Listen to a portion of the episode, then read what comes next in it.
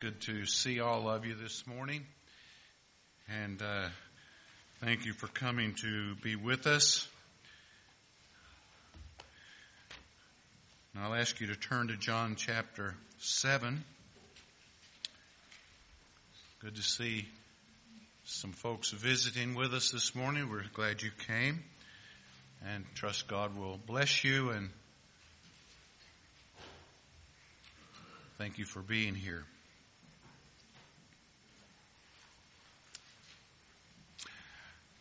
This morning I would like to go back to verse 37 and start uh, such a rich uh, passage that we have the privilege of uh, of studying and expounding upon this morning. As Jesus, on the very last day of the Feast of Booths, stood up in the temple, and it says in verse 37, on the last day of the feast, the great day, Jesus stood and cried out, If anyone thirsts, let him come to me and drink. Whoever believes in me, as the scripture has said, out of his heart will flow rivers of living water. Beautiful invitation that the Lord gives here in verses 37, 38. And it's an invitation for everyone and for anyone who will come and drink freely of the water of life that Jesus himself supplies.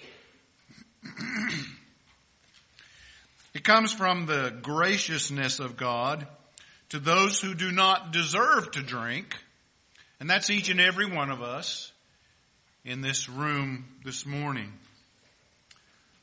He says in verse uh, 38, whoever believes in him. Those words, whoever believes, is present tense. They're present tense words signifying a continuing act that is happening here and now. This is the nature of true faith. One believes and continues believing. It does not stop. It continues on.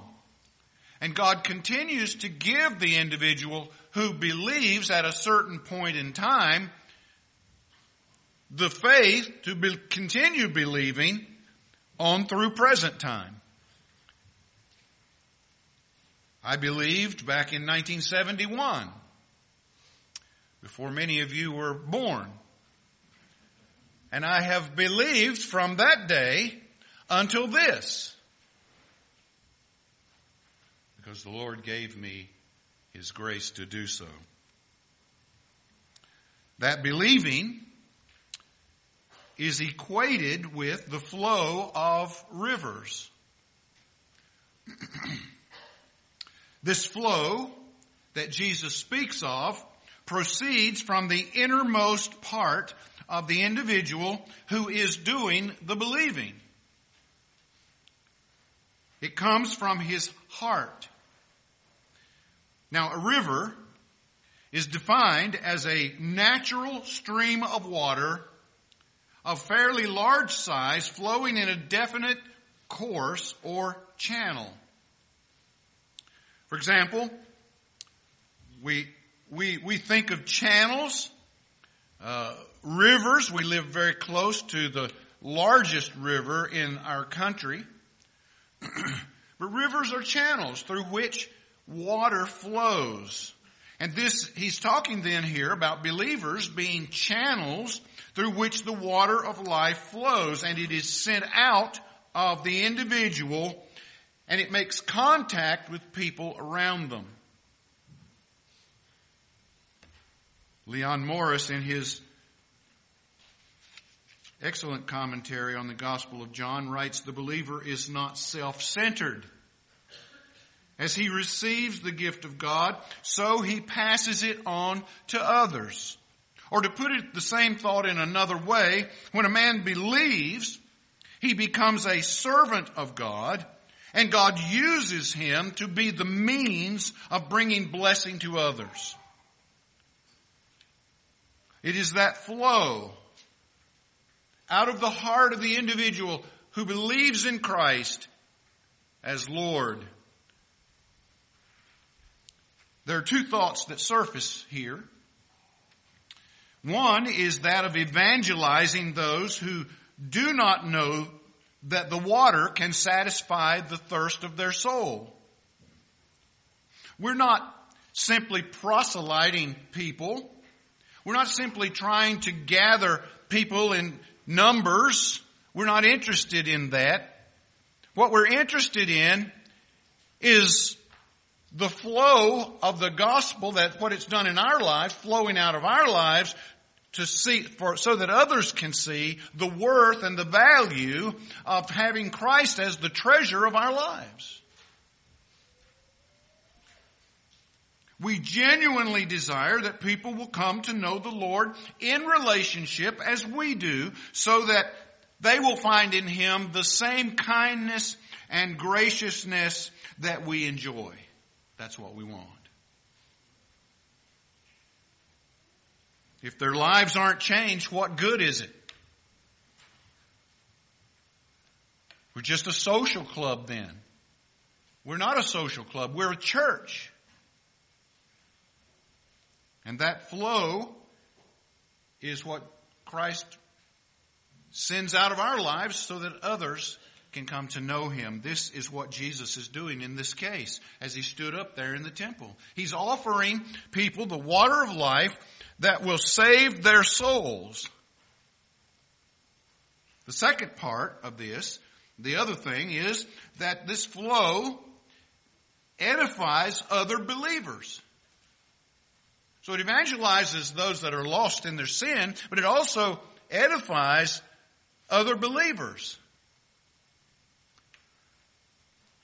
We're all on a different scale or velocity of maturity and advancement and spiritual growth as far as our faith is concerned. We're all on a different plane.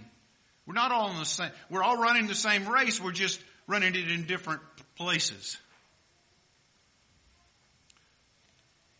For some, some are, have grown spiritually in the Word so that they can encourage others with particular gifts that God has given them. Others are coming along in that process. Everybody that comes to know the Lord in faith, believing in Him as, as their Lord and their Savior, as the treasure of their life, begins that race. And everybody's in a different place.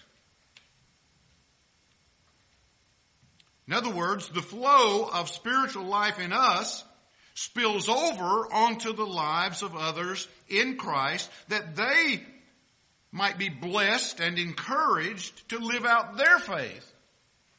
It's one of the reasons we come here. I love what Steve said. We, we're not, we, it's not that we have the duty of coming here, although there is some, something in that, but we have the gift of coming here. So that we can encourage each other, so that we can pull up next to each other and, and lift one another up because the days are evil and the walk is hard. And those that are mature should be seeking out those that are in process under where they've been so that they too can be encouraged to continue the walk. The impact of that is enormous. Paul speaks of it in 1 Corinthians chapter 12 verses 4 through 11 where he lists the various gifts that the, that have been given to the church. Some of those gifts have ceased and others are still active. We need to find out what our gift is or gifts and use them for the benefit of the church at large, for the church body. Now, when we say the church, we're talking about, we're talking about every believer worldwide that makes up the universal body of the church of Christ. Genuine believers around the world. But this church here is an expression of that. We can't pull up to, next to people in other countries and do that. We can do it by, uh, sometimes by video or, but in, a lot of times we don't know their language. This is the importance of the local church. And that expression of what the universal church one day will be when we're all with the Lord in heaven and we all hear, see Him face to face and we will be with Him and we will all understand one another. Peter speaks of this using the, our gifts that way in 1 Peter chapter 4. Would you like to turn there with me?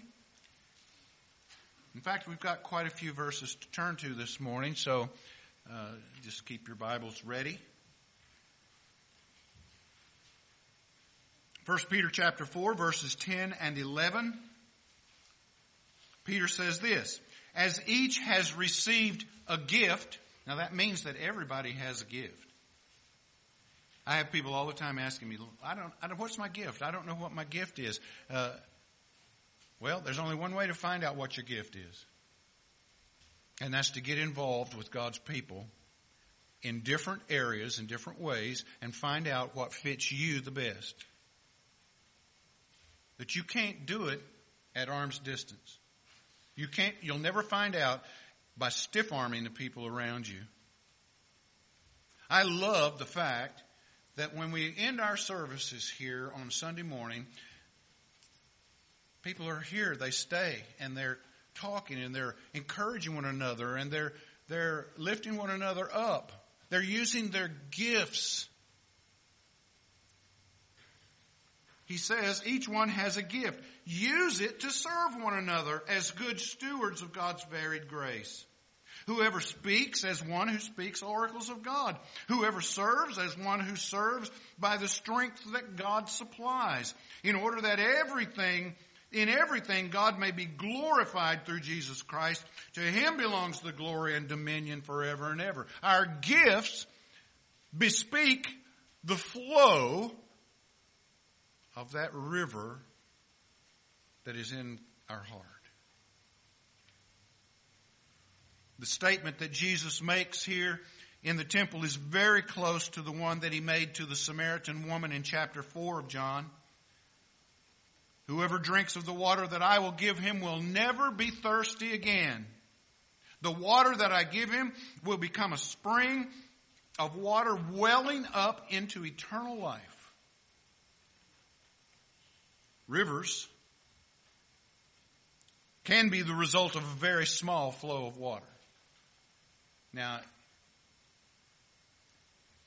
I've had the privilege of seeing the Mississippi in its southern form, driving across a mile wide, and I've had the privilege of standing in the headwaters in Minnesota, just about as wide as from here to that wall.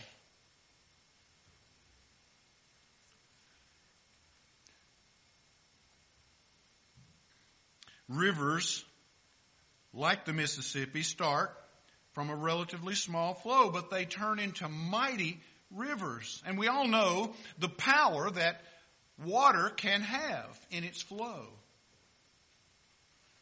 So what is this flow that Jesus said would spill out of our hearts and not only seek to evangelize people to know Christ, but also would spill out on other believers to encourage them.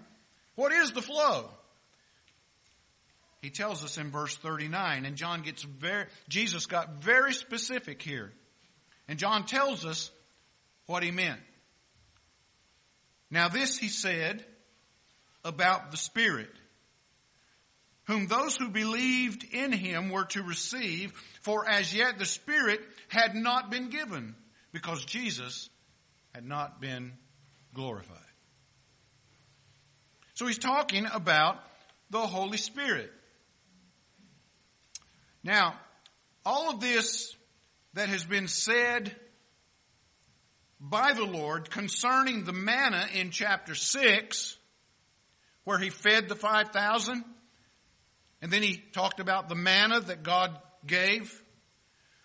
And the water here in chapter 7, in verses 37 38 that we just looked at, that all relates to the Old Testament by association. Now I want you to try and stay with me here for a moment because we're going to look at an Old Testament passage in Nehemiah chapter 8. If you'll turn there, Nehemiah chapter 8. We get the background from Nehemiah 8 and 9 as to the uh, association of the manna or the bread and the water coupled with the Spirit. Nehemiah chapter 8 verses 5 and 6. This is the time when the Israelites have just come out of, uh, of captivity and Nehemiah has rebuilt the walls at Jerusalem. And Ezra the priest has come to read the law in the hearing of the people of Israel. He says in verse 5 of chapter 8, And Ezra opened the book in the sight of all the people, for he was above all the people, and he opened it, all the people, when all the, he opened it, all the people stood. And Ezra blessed the Lord, the great God, and all the people answered, Amen, Amen, lifting up their hands. And they bowed their heads and worshiped the Lord with their faces to the ground. Verse 8. They read from the book of the law of God clearly, and they gave the sense so that the people understood the reading. That is key. So many times have I gone into churches, and I've been in hundreds of churches over my lifetime. So many times hearing a preacher stand to preach and not explain what the scripture is saying. That really does no one any good. Look down at verse 18. And day by day, from the first day to the last day. Now, what's he talking about? Well, we'll, we'll, uh, we'll get to that here in a moment. He read from the book of the law of God, and they kept the feast seven days, and on the eighth day, there was a solemn assembly according to the rule. So now, he's talking about the Feast of Booths. The children of Israel are seen here as those who have come out of exile and are eager to obey God's word from Deuteronomy chapter 31, which commanded them to observe the Feast of Booths. Why was, why is this so important? Because they had not observed the Feast of Booths since the time of Joshua. It hadn't been done. They were sent into exile. They could not observe the, the feast. They didn't really even know about or understand the feast. But Ezra stands and, and reads the Old Testament scriptures, the law of God. And he gets to Deuteronomy 31 that tells them to observe the Feast of Booths or a Feast of Tabernacles. And they are eager to do it. And so they do it seven days. On the eighth day, this is the very same feast that Jesus is involved in here in John chapter 7, where it says on the, on the last day, the great day of the feast, that would have been the eighth day. This was one of the things that they learned in Ezra's reading of the scriptures, and they hadn't done it before, and so now they observed the feast, and at the end of the feast, on the last day, the people recited a prayer of praise and confession, and that's found in, in Nehemiah, Nehemiah chapter 9. If you look at Nehemiah 9, you see it in verses 15 and 16. Verse 15, you gave them bread from heaven for their hunger and brought water out of the rock for their thirst. And you told them to go in and possess the land that you had sworn to give them. But they and our fathers acted presumptuously and stiffened their neck and did not obey your commandments. That's confession. They knew what their ancestors had done. They knew how their ancestors had, had stiffened their necks against God and been disobedient to God. And so they confessed that their ancestors had done that, but they don't want to be that way.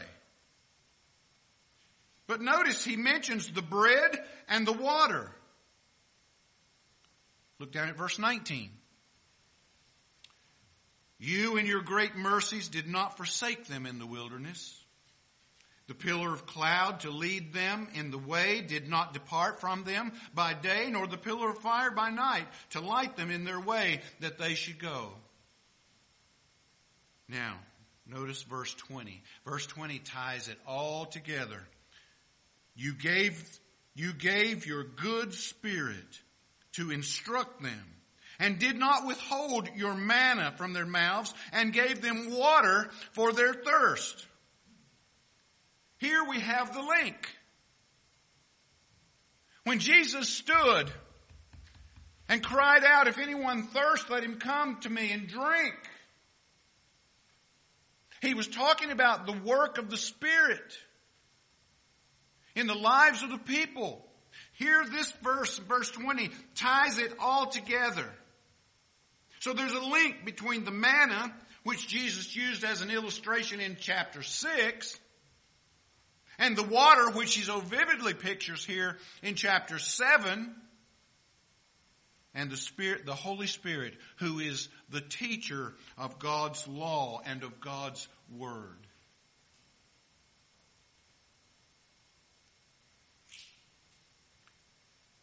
But the Spirit had not come yet. At this time, Jesus had not been glorified. His work was not yet complete, and the church did not yet exist. Now, the working of the Holy Spirit is as, as the third person of the Trinity is equal to the Father and equal to Christ and has existed from all eternity just like the other members of the Godhead. However, at this time, the Holy Spirit was not indwelling believers as he does today. Certainly his influence has been, and his work is seen from the very beginning. What do we see in Genesis 1, verse 2?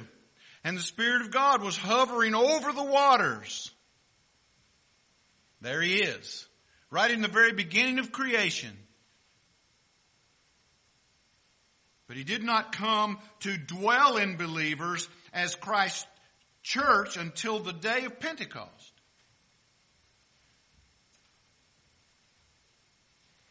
And that's found in Acts chapter 2. If you turn to Acts 2. Jesus rose from the dead. He lived and he, he lived and walked on the earth for 40 days and 40 nights, visiting and teaching his disciples in that interim between his resurrection and his ascension. And he ascended on the, uh, after 40 days, he ascended, telling his disciples to wait until the Spirit came, to stay in Jerusalem and wait until the Spirit came. Acts chapter 2 verse 1. When the day of Pentecost arrived, they were all together in one place.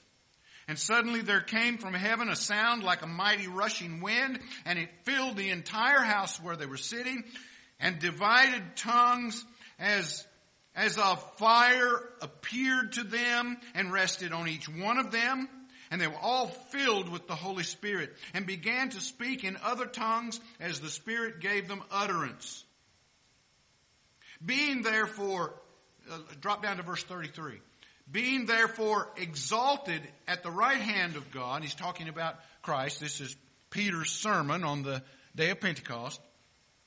Being therefore exalted at the right hand of God and having received from the Father the promised, the promise of the Holy Spirit. Notice these next words. He has poured out. What does that sound like? Sounds like a pouring out of water, doesn't it? This is the promise Jesus made back in chapter 7 that he would send the Spirit. And Peter, he, he has poured out this that you yourselves are seeing and hearing. Verse 38. And Peter said to them, Repent and be baptized, every one of you, in the name of Jesus Christ for the forgiveness of your sins, and you will receive the gift of the Holy Spirit. Every single individual that is born again, faith in Christ, receives the gift of the Holy Spirit. And He comes in to our life. He comes into our, our heart, our soul, if you will, and He causes us to have a new birth, and He lives within us, and He never leaves, and He never will leave. Even when we're caught up to meet the Lord in the air, the Spirit of God will always dwell within our bodies. Even when the body is changed to be a glorious body like that of Christ, He will still dwell in us. He'll never leave us. He'll never forsake us. He'll always be there. Now there must have been some lack of understanding about the work of the Spirit among the disciples because Jesus explains to them what will take place when the Spirit comes. In chapter 14, verse 16, he said, I will ask the Father, and he will give you another helper.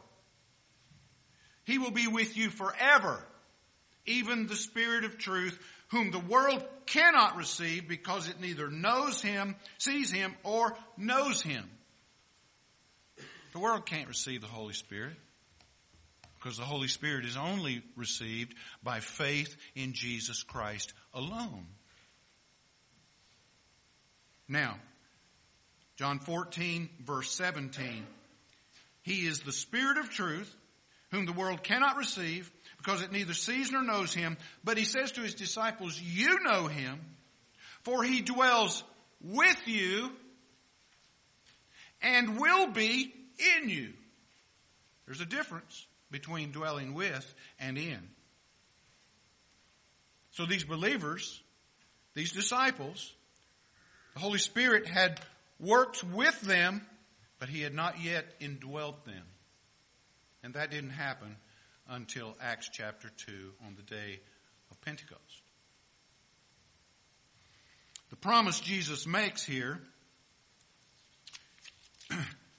and why, why differentiate between with and in? Because it hadn't happened yet. They hadn't experienced the indwelling of the Spirit. They certainly experienced the Spirit working with them, but He hadn't indwelt them. And so the promise Jesus makes concerning the Spirit was, was yet future. The time would come when the Spirit would be poured out, just like the water was poured out in symbolic form of the water that came gushing out of the rock in the wilderness. The time would come when the Spirit would be poured out and He would indwell every true believer. And He would cause that flow Jesus spoke of. And what is the flow? The flow is the work of the Holy Spirit in the lives of those who believe. That's what it is. When as a Christian you do things for the glory of God, you help someone in the name of Christ, you witness to someone of what He has done for you, that's the flow of the Spirit in your life as a believer.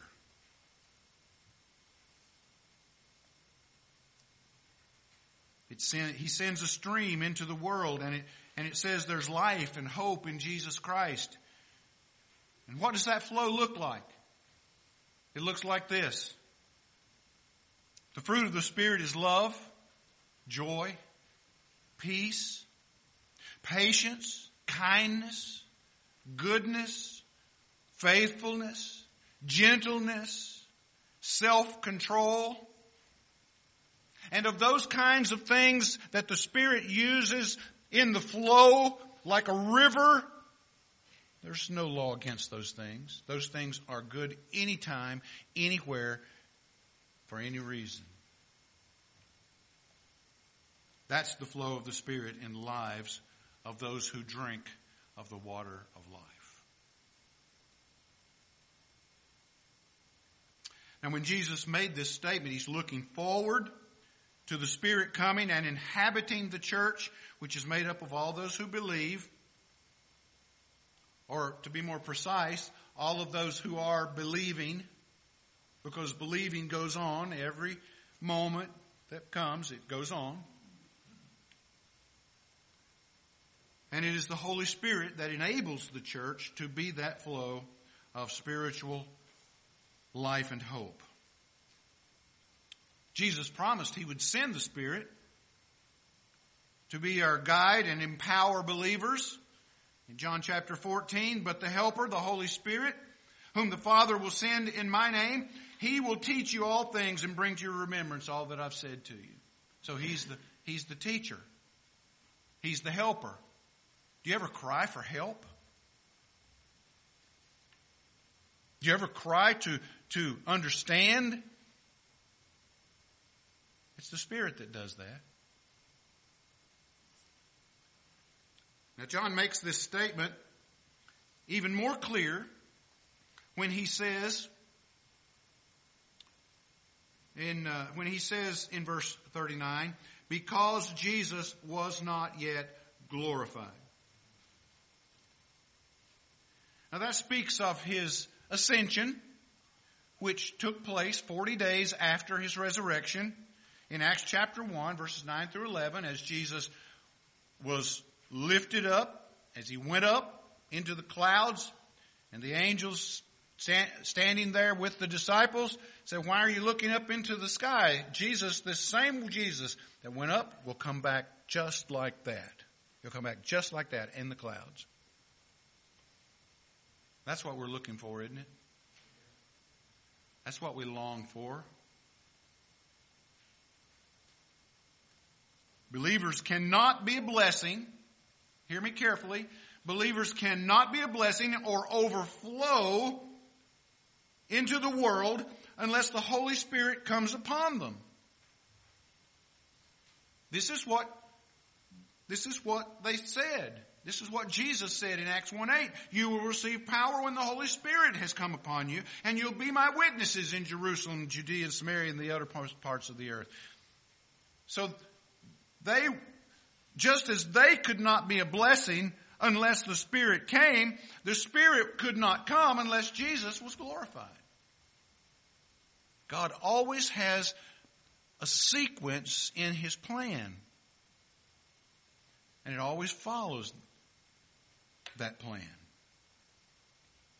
Jesus said, I tell you the truth, it's to your advantage that I go away, for if I don't go away, the Spirit, the Helper, will not come. But if I go away, I'll send him to you. This is what happened on the day of Pentecost. Now, the things that Jesus was saying in the temple were startling res- revelations to the people there that day. Startling revelations. And the people listening on that day had mixed opinions. There's no way that I'm going to get through uh, verse 52 this morning, um, but uh, I don't want to. I want to start.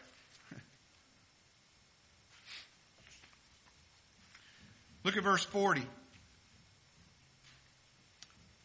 When they heard these words, some of the people said, This really is the prophet. Others said, This is the Christ. But some said, Is the Christ to come from Galilee? Has not the scripture said that Christ comes from the offspring of David and comes from Bethlehem, the village where David was?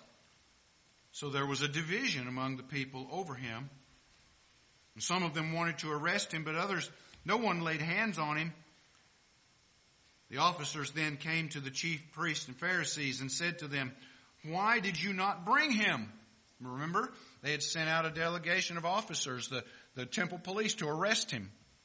Why did you not bring him? And the officers said, No one ever spoke like this man. The Pharisees answered them, Have you also been deceived? Have any of the authorities or Pharisees believed in him? But this crowd that does not know the law is accursed. Nicodemus, who had gone to him before and who was one of them, said to them, Does our law judge a man without first giving him a hearing and learning what he does? They replied, Are you from Galilee too? Search, the, search and see that no prophet arises from Galilee. Mm, they are incensed.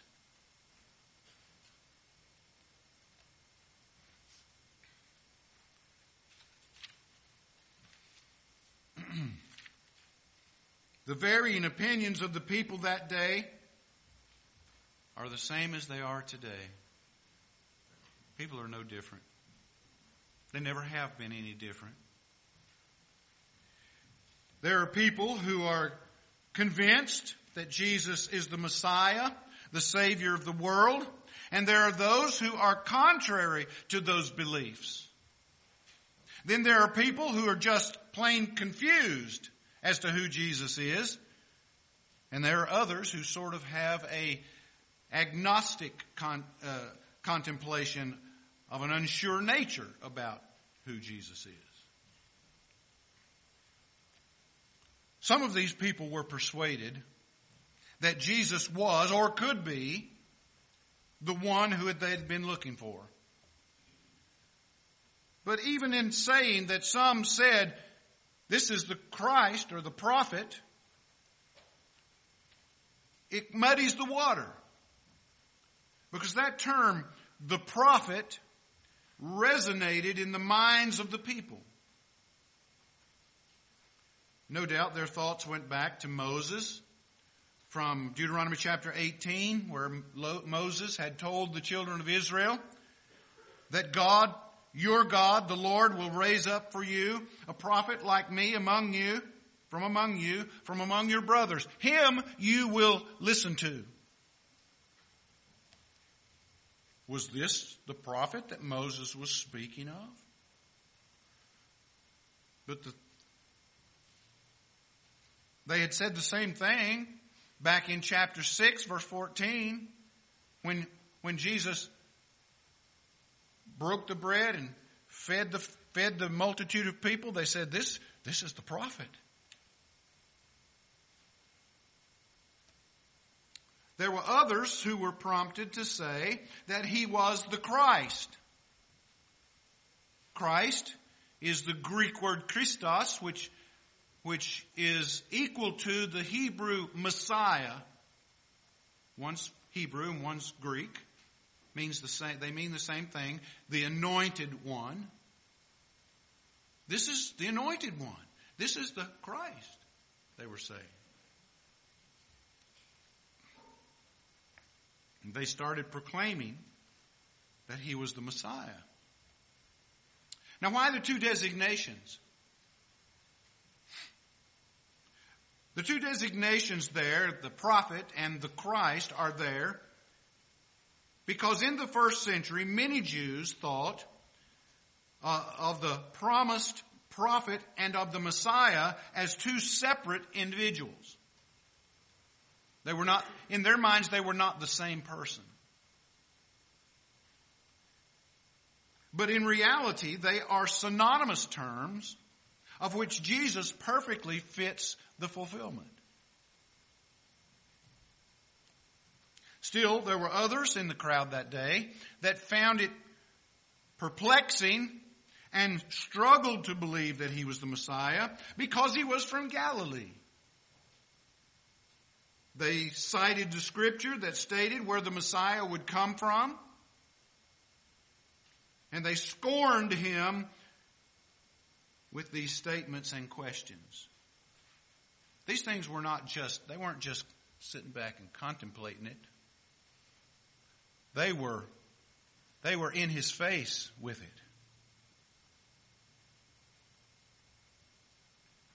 And they scorned him and they but they were correct in their statement,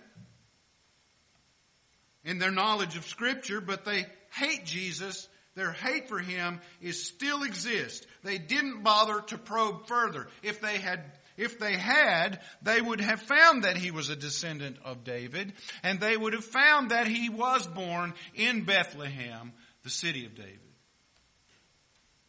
Matthew chapter 1 verse 1, Matthew chapter 2 verse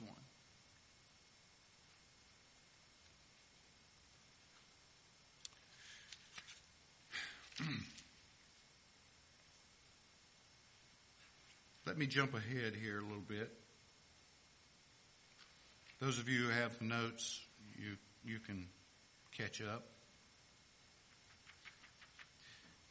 Just to say this, that anything you say about Jesus is going to divide people. And if you know Jesus, it's going to divide people against you.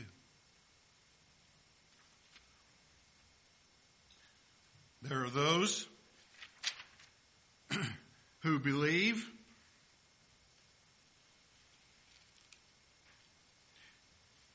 and don't believe that there is a division. There are those who walk in the light and those who walk in darkness. See, this is all the, always a division. These are the divisions we're talking about. Light and darkness. Jesus divides sheep from goats. Jesus separates children of God from the children of the devil. When people in families come to know Jesus, it many times divides their families and their friends. There is no middle ground with Jesus. You're either saved or you're lost. You're either for him or you're against him. You're either you're either with him or you're separated from him. There's no middle ground. Jesus made it very clear in Matthew chapter 12 verse 30, whoever is not with me is against me, and whoever does not gather scatters. It's black and white. There are no gray areas. Now, the application for us is clear. When you attach yourself to Jesus through faith and belief in Him, you will automatically create a division of people in your life. Automatically. They won't understand. They won't know what you've done. They won't believe what you've done in following Jesus. Your family may not like your newfound faith. Your coworkers may think you've gone totally crazy. Your close friends may not want to be friendly anymore. There is a price to pay for being a child of God. But the compensation is peace and joy and love and a hope that you gain that your eternal soul is secure in Christ. The apostle Paul expresses it to the Philippians this way. Whatever gain I had, I counted as loss for the sake of Christ. Indeed, I count everything as loss because of the surpassing worth of knowing Christ, Jesus, my Lord. For his sake I have suffered the loss of all things, and I do count them as rubbish in order that I might gain Christ. This world and all that it offers, the people in it, the material wealth that can be amassed, cannot be compared to what Jesus gives to the sinner who repents and takes Him and believes in Him and follows Him. There's no comparison. The division was very intense on this day, and the people would have laid hands on him and, and dragged him before the chief priest and arrested him, but it wasn't his time yet. God's timeline was set, and he would not be taken that way. Hmm. Do you know him today? Do you love him? Is he your Lord? Is he your treasure? Do you do you have the peace that he has forgiven your sins and that one day you will be with him in heaven? I hope I hope so. If not, we're going to pray for you that uh, God will open your heart, that you will confess your sins before him and repent of them and turn to Christ. Let's pray together. Our Father, we do thank you for the word that you've given us for this passage in John 7, for the truth that Jesus Christ our Lord came to this earth and bled and died and gave himself as a sacrifice for sinners like us. Lord, uh, there may be someone here today who does not know you. Uh, I pray that you would open their hearts to receive the gospel, that they would be saved, that they would come to know you. I pray, Lord, that as they as they as you open their hearts and they receive you, I pray, Lord, that you would be to them the great treasure of their life. Bless, I pray, this Lord's day. Do your work through your Spirit, by your word, in people's lives and hearts. And we will give you the praise and the glory for it. In Jesus' name. Amen. Just an announcement or two.